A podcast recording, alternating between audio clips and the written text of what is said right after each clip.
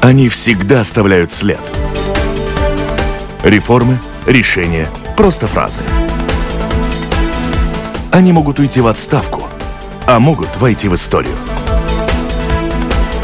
Сегодня они действующие лица. Добрый день. Правда ли, что Бог не забыл Латвию? Какие главные заботы христиан в Латвии, их приоритеты, в чем значение визиты Папы Римского Франциска в Латвию и помогает ли церковь решать людям простые человеческие проблемы, общается ли с политиками на короткой ноге? Об этом не только говорим сегодня в программе «Действующие лица» с главой Римско- Римско-католической церкви в Латвии Збигневым Станкевичем. Здравствуйте. Здравствуйте. У микрофона автор ведущая программы Валентина Артеменко. В студии вместе со мной работают журналисты Анастасия Титаренко из информационного агентства «Лето» и Людмила Прибыльская, главный редактор журнала «Бизнес-класс». Коллеги, добрый, добрый день. день. Итак, самая крупная конфессия католики в мире. В ней сейчас миллиард двести пятьдесят миллионов прихожан. Приоритеты, основные задачи, может быть, есть какие-то общие? Или у каждой страны все-таки свои больше?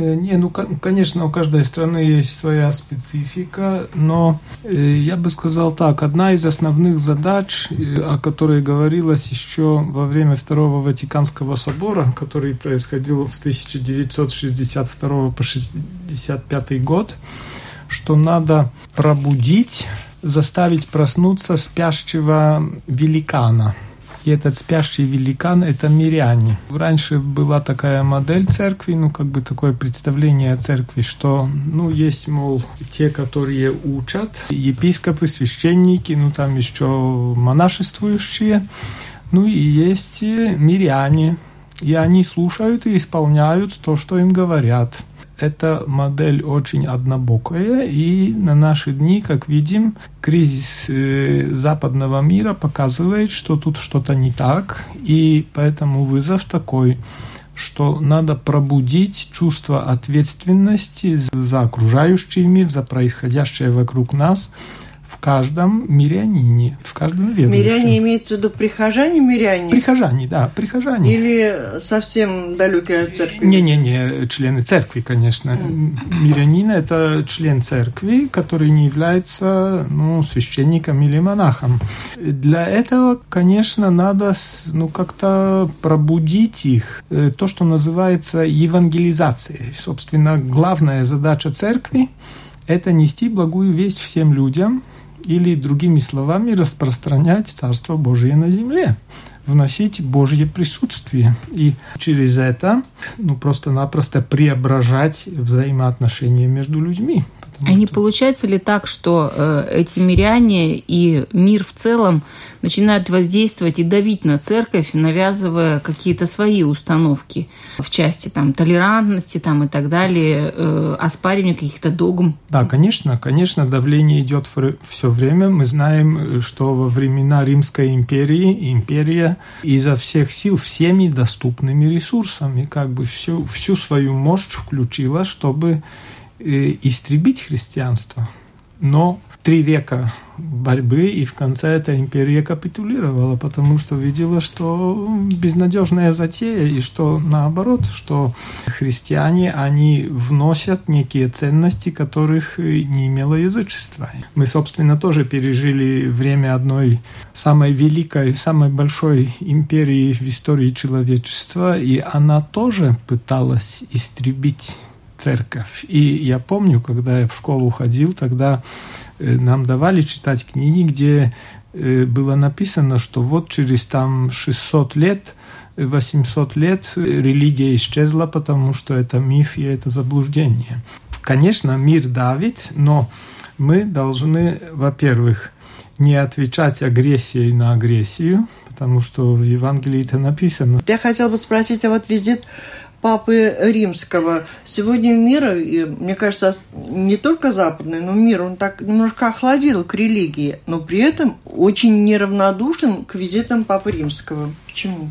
Да, вот интересно, потому что папа, он как раз э, выходит как бы за рамки такого узкого догматизма, э, потому что христиан во всяком случае, у нас в советское время тут большую лепту внесло, и э, после французской революции все-таки тоже отношение к верующим такое, что, ну, это, мол, э, отсталые, антинаучные, нежизненные, и что там вот Ницше там говорил, что что ли, первородный грех христианства – это пассивность, это что оно уводит тебя от жизни в какой-то иллюзорный мир. А Папа Франциск, он своими словами и своими действиями показывает, что нет, его крайне интересует, очень интересует то, что происходит в мире. И он прежде всего едет на периферии значит, там, где на окраины, э, едет там, где стра... есть страждущие, где оставленные, и он э, просто пробуждает совесть человечества, да, и пытается, ну, просто э, показать всем, как надо относиться к другим людям, что нельзя забывать тех, которые нищие, которые бедные, которые сами с собой не справляются. Потом он бьет тревогу, можно так сказать, насчет экологии. Об этом уже начал э, говорить очень серьезным образом Папа Бенедикт о человеческой экологии, экологии как бы вот внутренней человека и в человеческом обществе. Но эти две темы, они же связаны, потому что я какое-то время тому назад ну, сформулировал это так, что из загрязненного сердца, загрязненная как бы душа человека, да, его мысли, его воля, его установки основные, что из загрязненного сердца как бы изливается загрязнение тоже на природу. Да? Такой человек загрязняет все вокруг себя, не только в моральном смысле, но и в физическом смысле. Выбрасывает все и не заботится об этом.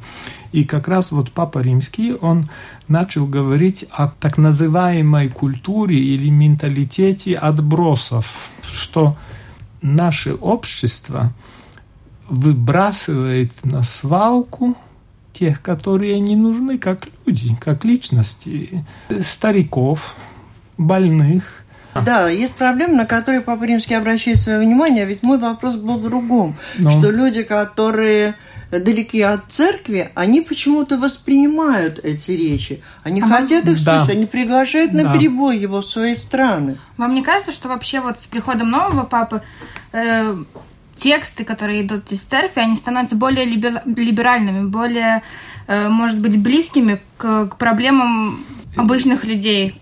Он затрагивает тему то, также гомосексуализма, абортов. Это больше от откликов, может, у людей, которые не близки к церкви. Да, я вам поясню. Э, Папа Римский, святой уже теперь, Иоанн Павел II, он был выдающейся личностью но он по своему образованию, первому образованию, он был философом. И его язык, он не был понятен для простого необразованного человека. Его язык все упрощался в течение времени, но все равно это тексты довольно, ну, можно сказать, твердый орешек, да, для среднего читателя. Потом папа Бенедикт XVI, он прежде всего богослов – его тексты уже более понятны, они очень глубокие, но они проще, понятнее, но они говорят на темы в каком-то смысле, можно сказать, отвлеченные. Они важны очень, но не сразу видна их связь с жизнью. А папа Франциск, он не философ и не богослов, он прежде всего душепастырь.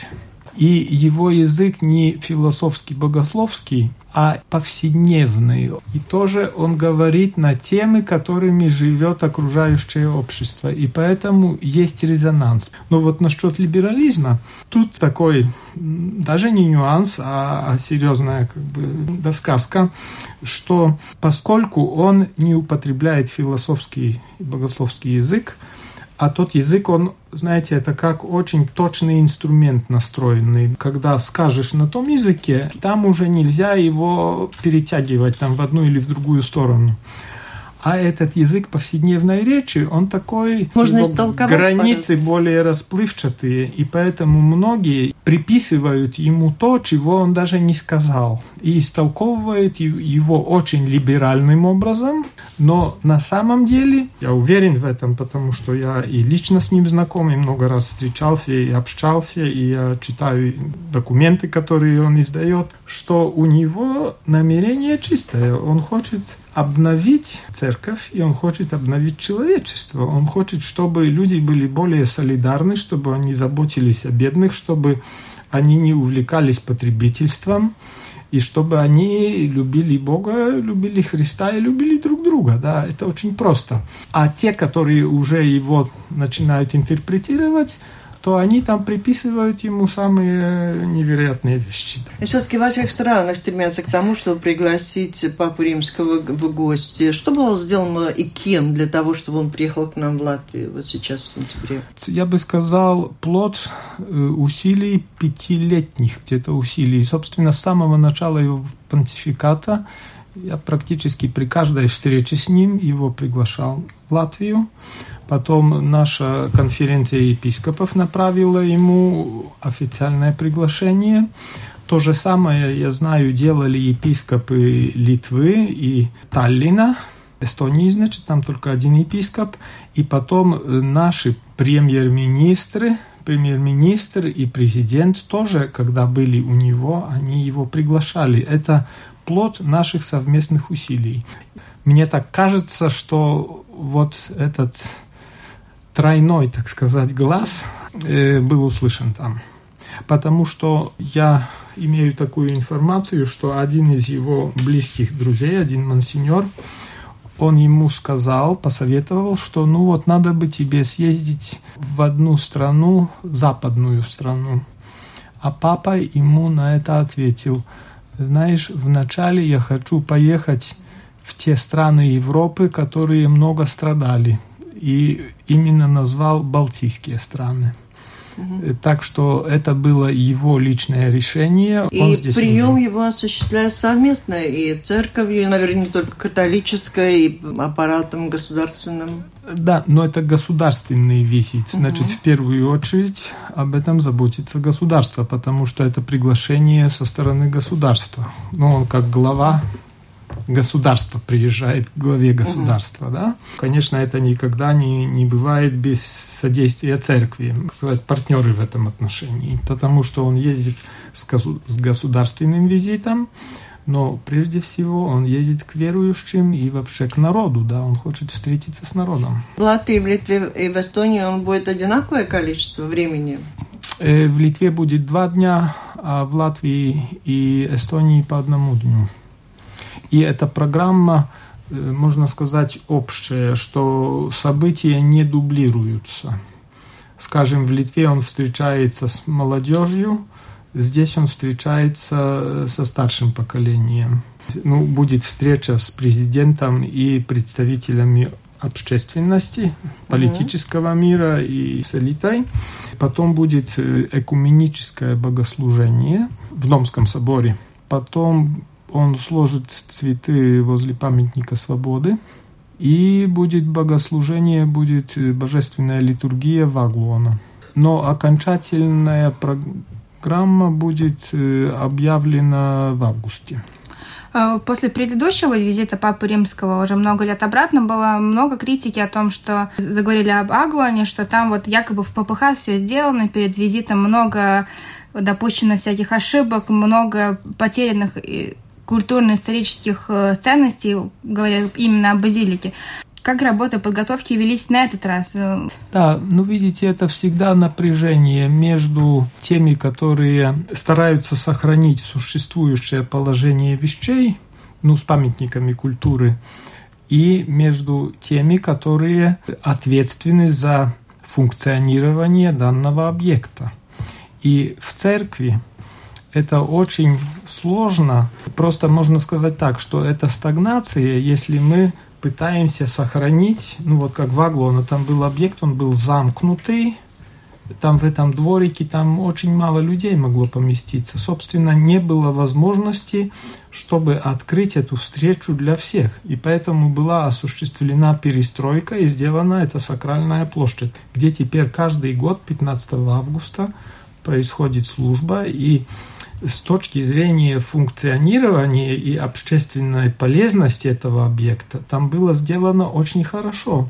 Критики были, но с точки зрения функционирования это нас очень удовлетворяет в данный момент. И я думаю, тоже все те, которые туда приезжают, они тоже довольны. Но, но ну, а на, а на сей раз никаких существенных перестроек нету, но просто сторона Ватикан – что они сказали, что у них есть определенные требования э, для обеспечения этой встречи. И будет э, образован такой навес для, ну, алтарь, скажем так, э, папский. Он будет там, ну, какие-то... Во дворе? Во дворе. Там этот самый алтарь, который обычно 15 угу. августа есть, но там немножко какие-то добавки будут, да, но, собственно, это ничего существенного. А Поэтому... безопасность будут обеспечивать местные? Местные, конечно, да? местные. Ну, естественно, у папы, наверное, да, там да, свои да. есть, которые сопутствуют ему. Ну, чего вы ждете от этого визита? Это должно быть хорошо организовано. Это то что может вызывать гордость. Это как появление принца иностранного в нашей стране. Ну, плюс к этому вот какое-то влияние. Это поддержит э, католиков в нашей стране, христианство в целом политикам как-то пальчиком может что-то сделать. Он идет вот такой конкретной программой, или это скорее торжественный такой прием, символический больше? Э, нет, ну тогда это, собственно, не было бы смысла, если это как одно, э, одна из многих визитов, когда приезжают там, похлопает народ и на следующий день забыли. Прежде всего, он как наследник святого Петра, как э, да, епископ Рима, но одновременно как свидетель Царства Божия, который приезжает, чтобы укрепить своих братьев в вере. Да, прежде всего католиков – но не только потому, что его ответственность, ответственность Папы Римского, это тоже единство всех христиан, чтобы они сотрудничали с друг другом, чтобы они чувствовали совместную ответственность за мир – и поэтому вот у нас есть, как я уже говорил, это экуменическое богослужение в Домской площади, и мы будем приглашать представителей и других конфессий в Аглону, э, видных представителей нашего общества, которые даже не связаны с церковью. Но мы хотим обеспечить для каждого, кто, хочет, кто желает, возможность участвовать этой божественной Евхаристии и встрече с Папой в Аглона. И поэтому то, что важно, что с 8 июля до 19 августа все те, которые желают участвовать в Божественной Евхаристии Ваглона, они призваны регистрироваться. Это можно или в католических приходах, или на странице интернета.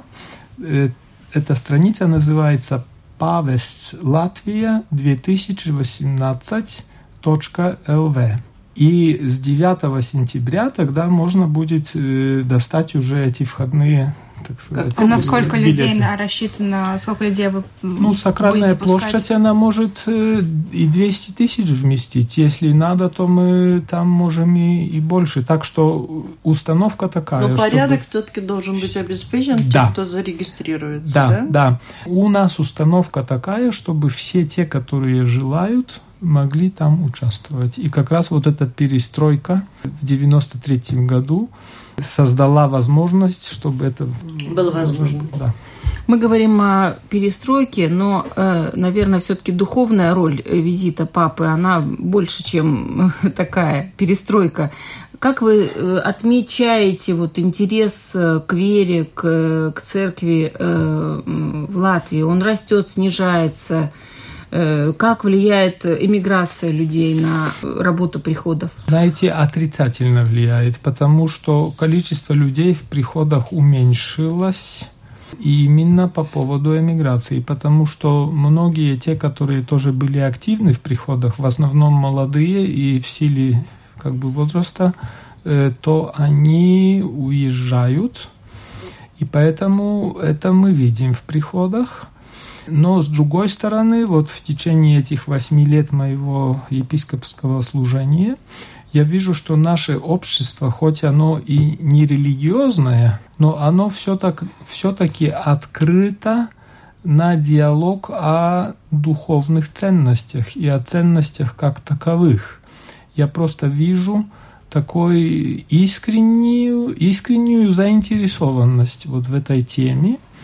И тут опять же заслуга нашего сотрудничества между всеми конфессиями, что у нас э, в Конституции определение семьи как э, как союза мужчины и женщины есть, что у нас в преамбуле есть христианские ценности, что у нас есть закон, запрещающий аморальную пропаганду в школах.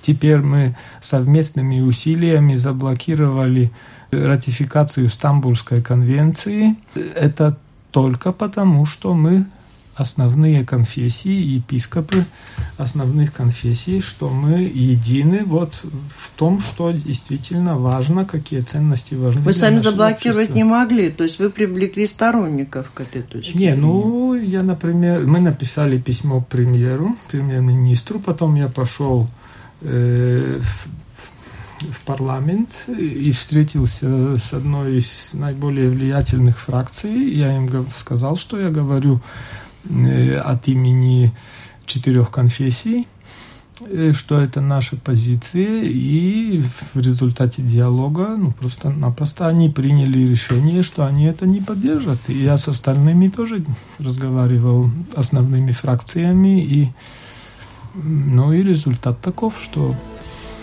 что эта конвенция в данный момент не продвигается вперед.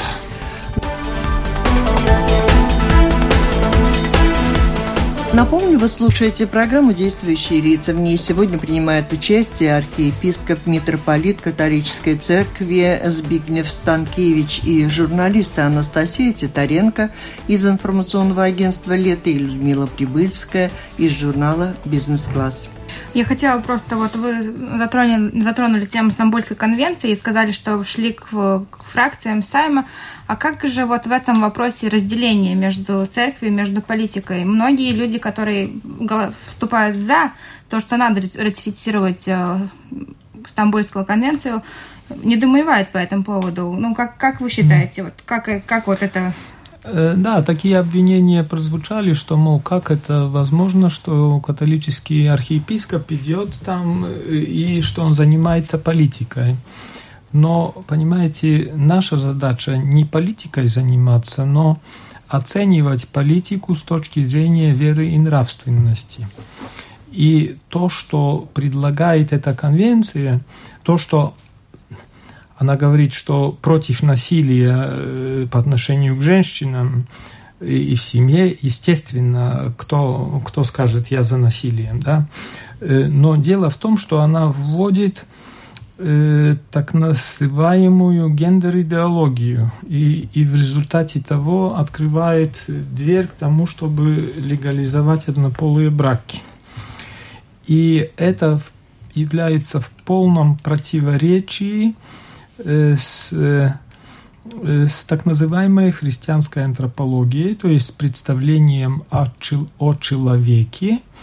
И, э, и, собственно, тогда, когда эту конвенцию приняли, там есть внутри инструменты контроля, которые позволяют даже оказывать давление на страну, чтобы изменить Конституцию.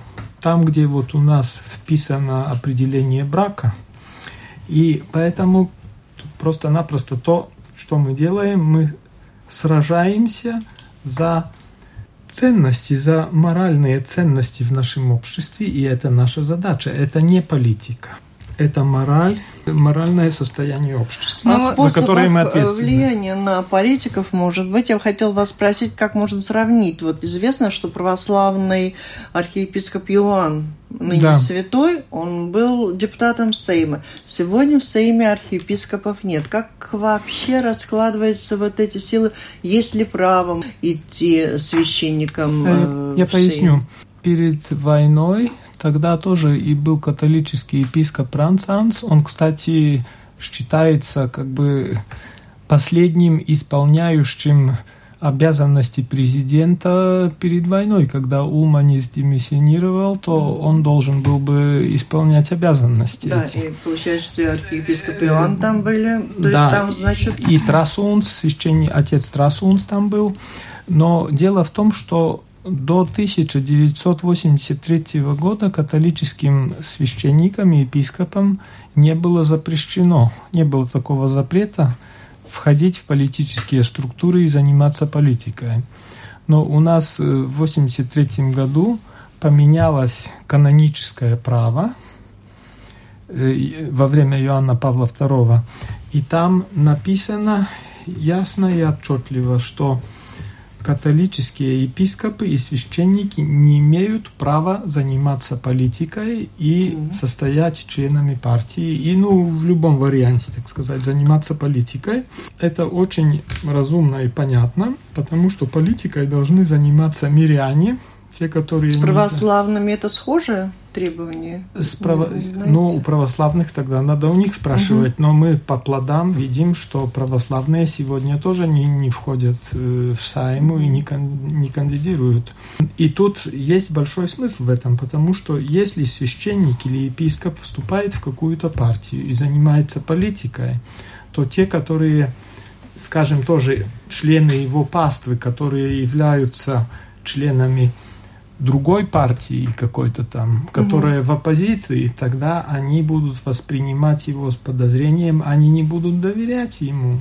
И тогда мы не можем быть пастырями всех людей, всех членов всех партий. Да, Но за нравственные ценности, за духовное состояние общества мы ответственны. И если политики начинают влезать не в свою компетенцию, тогда мы должны реагировать. И то как раз мы и сделали. Да. Раз уже заговорили о политике, тогда как вы оцениваете то, что кандидат от партии Согласия на пост президента будет э, бывший епископ баптистов Петрис Пройдис? Много критики этому решению. Вот как, какое ваше мнение? по Да, я, я видел, что действительно очень была резкая реакция. Э, Ну, тут я, собственно, так могу сказать только то, что это его личное решение, это его личное дело. Когда он был епископом, по крайней мере, тогда он этого не сделал, потому что, я думаю, вот как раз по этой причине, о которой я говорил, ну, когда он перестал быть епископом, ну, принял он такое решение, Конечно, во многих это вызвало э, бурную реакцию, недоразумение, осуждение. Я думаю, что он теперь в трудном положении, потому что он его без, безжалостно теперь ударяют да, разными там обвинениями. Но я знаю, что в католической церкви это невозможно. Даже потому если что... человек уходит из... э, Не, ну, если он, э, епископ, уходит на пенсию, то он все равно не имеет права заниматься Да. политикой. Если он исключается, если он теряет сан, то тогда это уже его дело, да. Но это уже в непослушании он будет, потому что в праве записано однозначно. Если ты рукоположен священник, то все, этим ты, так сказать, выходишь из политики. Вы упомянули имя Франсиса Трасунса, э, который был одним из организаторов Латгальского конгресса. Как вам кажется, идеи Латгальского конгресса, которые за сто лет, э, в общем-то, во многом так и не реализованы по отношению к латгальцам и к латгальскому языку, не является ли тоже в какой-то мере нарушением вот принципа духовности, справедливости, и не должна ли э, страна все-таки отдать латгальцам свой долг за сто лет накопившийся? Я об этом говорил тогда, когда у нас примерно год тому назад в Резекне, там было это столетие этого конгресса, и я именно так и сказал, что обещания надо исполнять, и если тогда Латгалии обещали при образовании, при создании Латвии, что эти обещания, по крайней мере, тогда теперь надо, э, надо выполнять, потому что я призывал обе стороны, поскольку там температура была довольно высокая уже взаимных э, отношений на высоких тонах там шло, я попросил слова, вошел на трибуну и призвал к уму-разуму, да. И потом там один из тех, который там больше всего выступал против э, нашей госпожи экс-президента, он даже пошел, вышел и попросил прощения у нее. Достаточно высокая температура совсем недавно была в связи с проблемами внутри лютеранской церкви в Латвии. Такие споры и такие обвинения. И многим недоумением, с чем же связаны эти проблемы внутри у них. Не, ну это прежде всего, конечно, их внутреннее дело. Но я думаю, что основное острие проблемы в том, что тогда, когда закончилась война, тогда возникли две лютеранских церкви латышские. Одна за границей, в эмиграции, вторая здесь, которые шли каждая своим путем, развивались независимо друг от друга, контакты были очень такие ограниченные. И тогда, когда уже пришла независимость, тогда началось взаимодействие. И оказалось, что они очень далеки друг от друга во многом. И, ну, например, там есть священство, там священство женщин, да, что там рукополагают женщин, там другое отношение к гомосексуальным э, союзам и тому подобное. Ну, многое там отличается. И поэтому, когда э, те из-за границы начали сюда приезжать и попытались, ну, как-то внедрять здесь свои установки, свои правила. Это, конечно, вызвало противодействие. И, собственно, вот это как бы основное острие конфликта. И я разговаривал с госпожой архиепископом э, лютеранской церкви за границей, и я сказал ей, оставьте в покое Латвию, занимайтесь своей паствой, как вы это делали раньше, и за это вам спасибо. Но не создавайте своих структур здесь, в Латвии, и не вводите своих порядков, потому что вы не понимаете нас здесь. Или очень мало понимаете, да? Не знаю, послушается ли она или нет, но думаю, что это бы, э, ну, собственно, решило бы конфликт. Это одна, как бы, одно измерение. А второе – это Конечно, э, конечно, э, э, конечно, личность Юриса Рубениса, который пользуется большим авторитетом среди интеллигенции и, так сказать, культурных таких слоев нашего общества. И он занимается так называемой христианской медитацией. И это, как бы вам сказать, но ну, это вот на, э, на месте стыка как бы христианства и, что ли, буддизма, восточных медитаций и, и мира, да. Он пытается это интегрировать, э, и это вызвало противодействие со стороны тех пасторов, которые считали, что это уже отклонение от ну, ортодоксии. И он вел себя очень корректно, и архиепископ Ванакс вел себя очень корректно. Они ни, слов, ни одного плохого слова друг о друге не сказали. И он, чтобы сохранить мир и, так сказать, не развязать войну, он просто-напросто э, подался в отставку. Но некоторые начали очень громко кричать и обвинять, что его там принудили и тому подобное, но это опять такое, я бы сказал, ненужное. Я бы хотела вас попросить э, в нашей программе успеть дать какой-то комментарий, характеристику достижений и проблем вот в этот год, столетие появления нашей страны на свет. Чего у нас больше, достижений или проблем? Ваш комментарий. Ну, знаете, столетия, конечно, это очень такой достаточно долгий срок, и народ много страдал. Я уже вспомнил, что Папа Римский сказал, что я хочу ехать к тем, которые много страдали.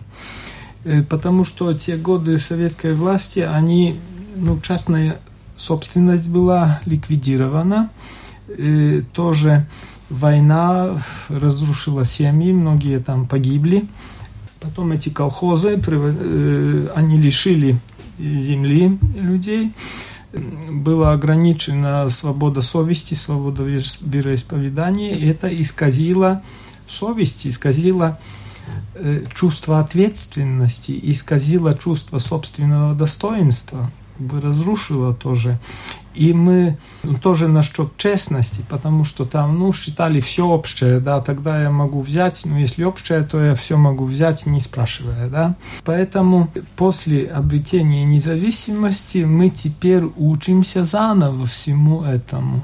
Как пользоваться частной собственностью, как строить взаимоотношения, как э, восстановить чувство собственного достоинства. И, к сожалению, этот э, такой неконтролированный, бесконтрольный капитализм, он принес новые, что ли, а, новые вызовы, так сказать, менталитет потребления, который нам навязывается рекламами и массовой культурой так называемой, к сожалению, он тоже разрушает человека. И эта глобализация принесла, что мы впали в капкан такой – это с одной стороны. Но с другой стороны, конечно, мы многое достигли, потому что Латвия развивается, уровень жизни растет. В 93 году пожелание, которое давал Латвии Папа Римский о том, что нам, как новой стране, о том, что нам тернистый путь у нас впереди, и чтобы мы его преодолели. Тогда мы еще, я так понимаю, не преодолели этот тернистый путь. Ну, мы идем по этому пути. С чем церковь приходит? Церковь предлагает определенные принципы для нормального существования общества. Это прежде всего это понятие общего блага, что каждый должен думать не только о себе, но о том, чтобы приносить благо для всего общества. Да? Потом это солидарность, потому что не все справляются ну, с проблемами своей жизни, и мы все-таки тоже ответственны и за них, и государство ответственно, но мы каждый лично, лично тоже. И потом так называемый принцип субсидиаритета, что вышестоящая организация не вмешивается в функционирование нижестоящей, если та справляется со своими задачами, и это развивает инициативу. И вот эти три принципа, если наши политики начали учитывать их тоже, да, вот понятие общего блага, то, конечно... Ну, это если бы, если бы. Мы тут в студии в какой компании не соберемся, и так все практически знают, что бы надо было бы делать, если бы вот сделали вот это, как было бы хорошо. Основные, зовите три. Ну, что же нам мешает зажить лучше при наших успехах, способности, работоспособности и возможностях? Э, нераскаянность. Грех мешает, эгоизм мешает. И если человек знает себя, если он способен заглянуть в свое сердце и увидеть, что там не только все хорошее, если он откроет, что он собственными силами не может себя улучшить и выбраться из этого, я бы сказал, все-таки жалкого положения, да, зависимости от своих, своих слабостей, своих грехов, что ему нужна помощь свыше.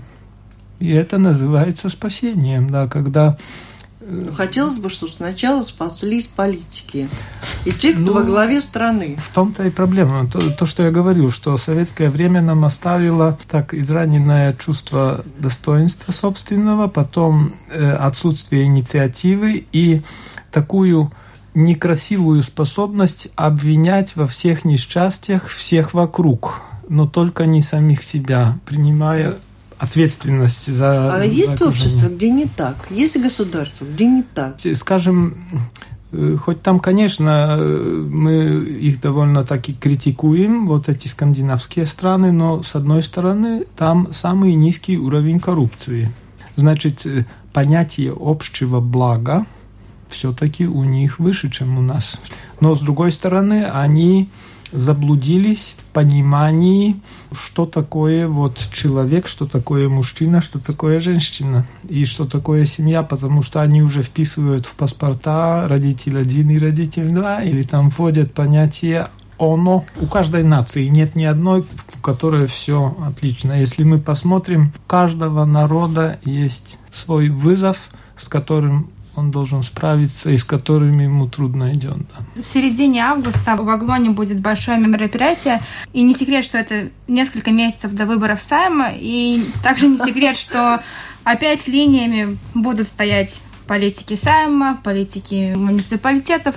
Вот как вы к этому относитесь, что вот э, в один день они большие Знаете, я радуюсь церкви. каждому, которого я там вижу. Но какая мотивация его, это уже на его совести. Потому что если он там, он все-таки уже сделал шаг, и он там слышит Слово Божье, он слышит его истолкование. Какое-то зерно бросается на э, землю его сердца. Прорастет ли это зерно? Ну, знаете, это тайна Божья и человеческая. Насколько он будет открыт. Но то, что он там, я думаю, это сам по себе факт положительный. Но, конечно, если он едет туда только чтобы голоса себе э, получить, ну да, но пусть это останется на его совести. А с другой стороны, это характеризует общество, наверное, как-то, если для того, чтобы получить голоса, надо прийти в церковь. Ну, это, в принципе, хорошо тоже. Это хорошо, но пусть члены церкви, пусть они смотрят на его поведение не только вот в тот день, когда он прибыл в церковь, но и что он делает вне церкви, как он ведет себя, каковы его приоритеты, участвует ли он в каких-то там схемах и как он ведет себя по отношению к другим людям. В эмиграции латышское общество и традиции сохранялись благодаря церковным общинам. Может ли церковь наша быть э, тем инструментом или тем интегратором, которые наших э, сограждан, уехавших за границу, да, да или вернет себя. сюда, или объединит вокруг себя там на чужбине. Знаете, не очень-то розовое, в розовых угу. красках, потому что очень многие из них говорят уже, что мы не вернемся. Но с другой стороны, вот тут говорили, что а где те страны, где лучше. А интересно, Эстония у нее уже начался обратный процесс. Уже больше возвращаются, чем выезжают. Ну, одна из причин это та, что когда они достигли средней зарплаты 1200 евро, что тогда уже думают, а, ну если там я пару сот евро и больше получу, ну здесь я дома, да. Но второе, что тоже можно сказать, такой психологический климат в государстве чтобы не было чрезмерной бюрократии, когда ты хочешь там, ну, каким-то, не знаю, предпринимательством заниматься, и как к тебе относятся, как ты можешь нормально развиваться на месте. Вопрос был в другом, Людмила. Она спрашивает, мне тоже это интересует. А те, кто уезжают сегодня из Латвии, даже не знаю, вернутся они когда-либо или останутся там, они там, если они ваши прихожане или прихожане другой христианской церкви, ищут церковь. Э, знаете, они ищут, но, но, значит, одна часть, они крестят детей здесь, и когда приезжают, они здесь ищут церковь во время каникул. Потом те, которые знают язык, они понемножку начинают интегрироваться в церкви за границей. Но одна часть перестает ходить в церкви там, потому что церковь там другая, она зачастую там климат другой, атмосфера другая, они там не чувствуют себя как дома. И потом, к сожалению, вот это тоже очень такой скорбный вопрос, что эта эмиграция, она очень разрушает семьи, потому что зачастую выезжает только один из супругов, и если он там несколько лет живет, то он находит себе кого-то там. И поэтому несколько лет тому назад в Аглона я сказал во всеуслышание, что главным поводом эмиграции есть грех. Это вызвало определенный шок у некоторых, но я поясняю, грех в очень широком смысле этого слова. Грех значит то, что здесь, в Латвии, они не могут себя реализовать что они видят, что кто-то другой, не знаю, там богатеет, а они не могут справиться с собой, значит, жадность, жадность определенного круга людей, конечно, тоже зачастую это бывает, что этот человек, он даже ну, не имеет возможности здесь нормально жить, особенно во время кризиса. Многие, чтобы заплатить кредиты, то они должны были выезжать. Но потом все-таки во многих случаях это отсутствие патриотизма, отсутствие привязанности к своей земле, что, ну, мол, где мне вот там на 100 евро больше, вот я тогда поеду там, где мне удобнее, э, там я поеду. Все-таки, если Бог нас поставил в этом месте, то наша первая ответственность за нашу страну, и ну, не надо так легко убегать и поддаваться, капитулировать, а надо закатать рукава и взяться за то, чтобы упорядочить нашу собственную страну. Да. Спасибо. На этом мы завершаем нашу встречу. Такое завершение вполне как посол всем нашим слушателям. Это была программа «Действующие лица». В ней приняли участие архиепископ, митрополит католической церкви Латвии Збигнев Станкевич и журналисты Людмила Прибыльская из журнала «Бизнес-класс» и Анастасия Титаренко из информационного агентства «Лето». Программу провела Валентина Артеменко, Латвийское радио 4, оператор звукозаписи Григорий Мамилов. Всем спасибо, удачи, до встречи в эфире.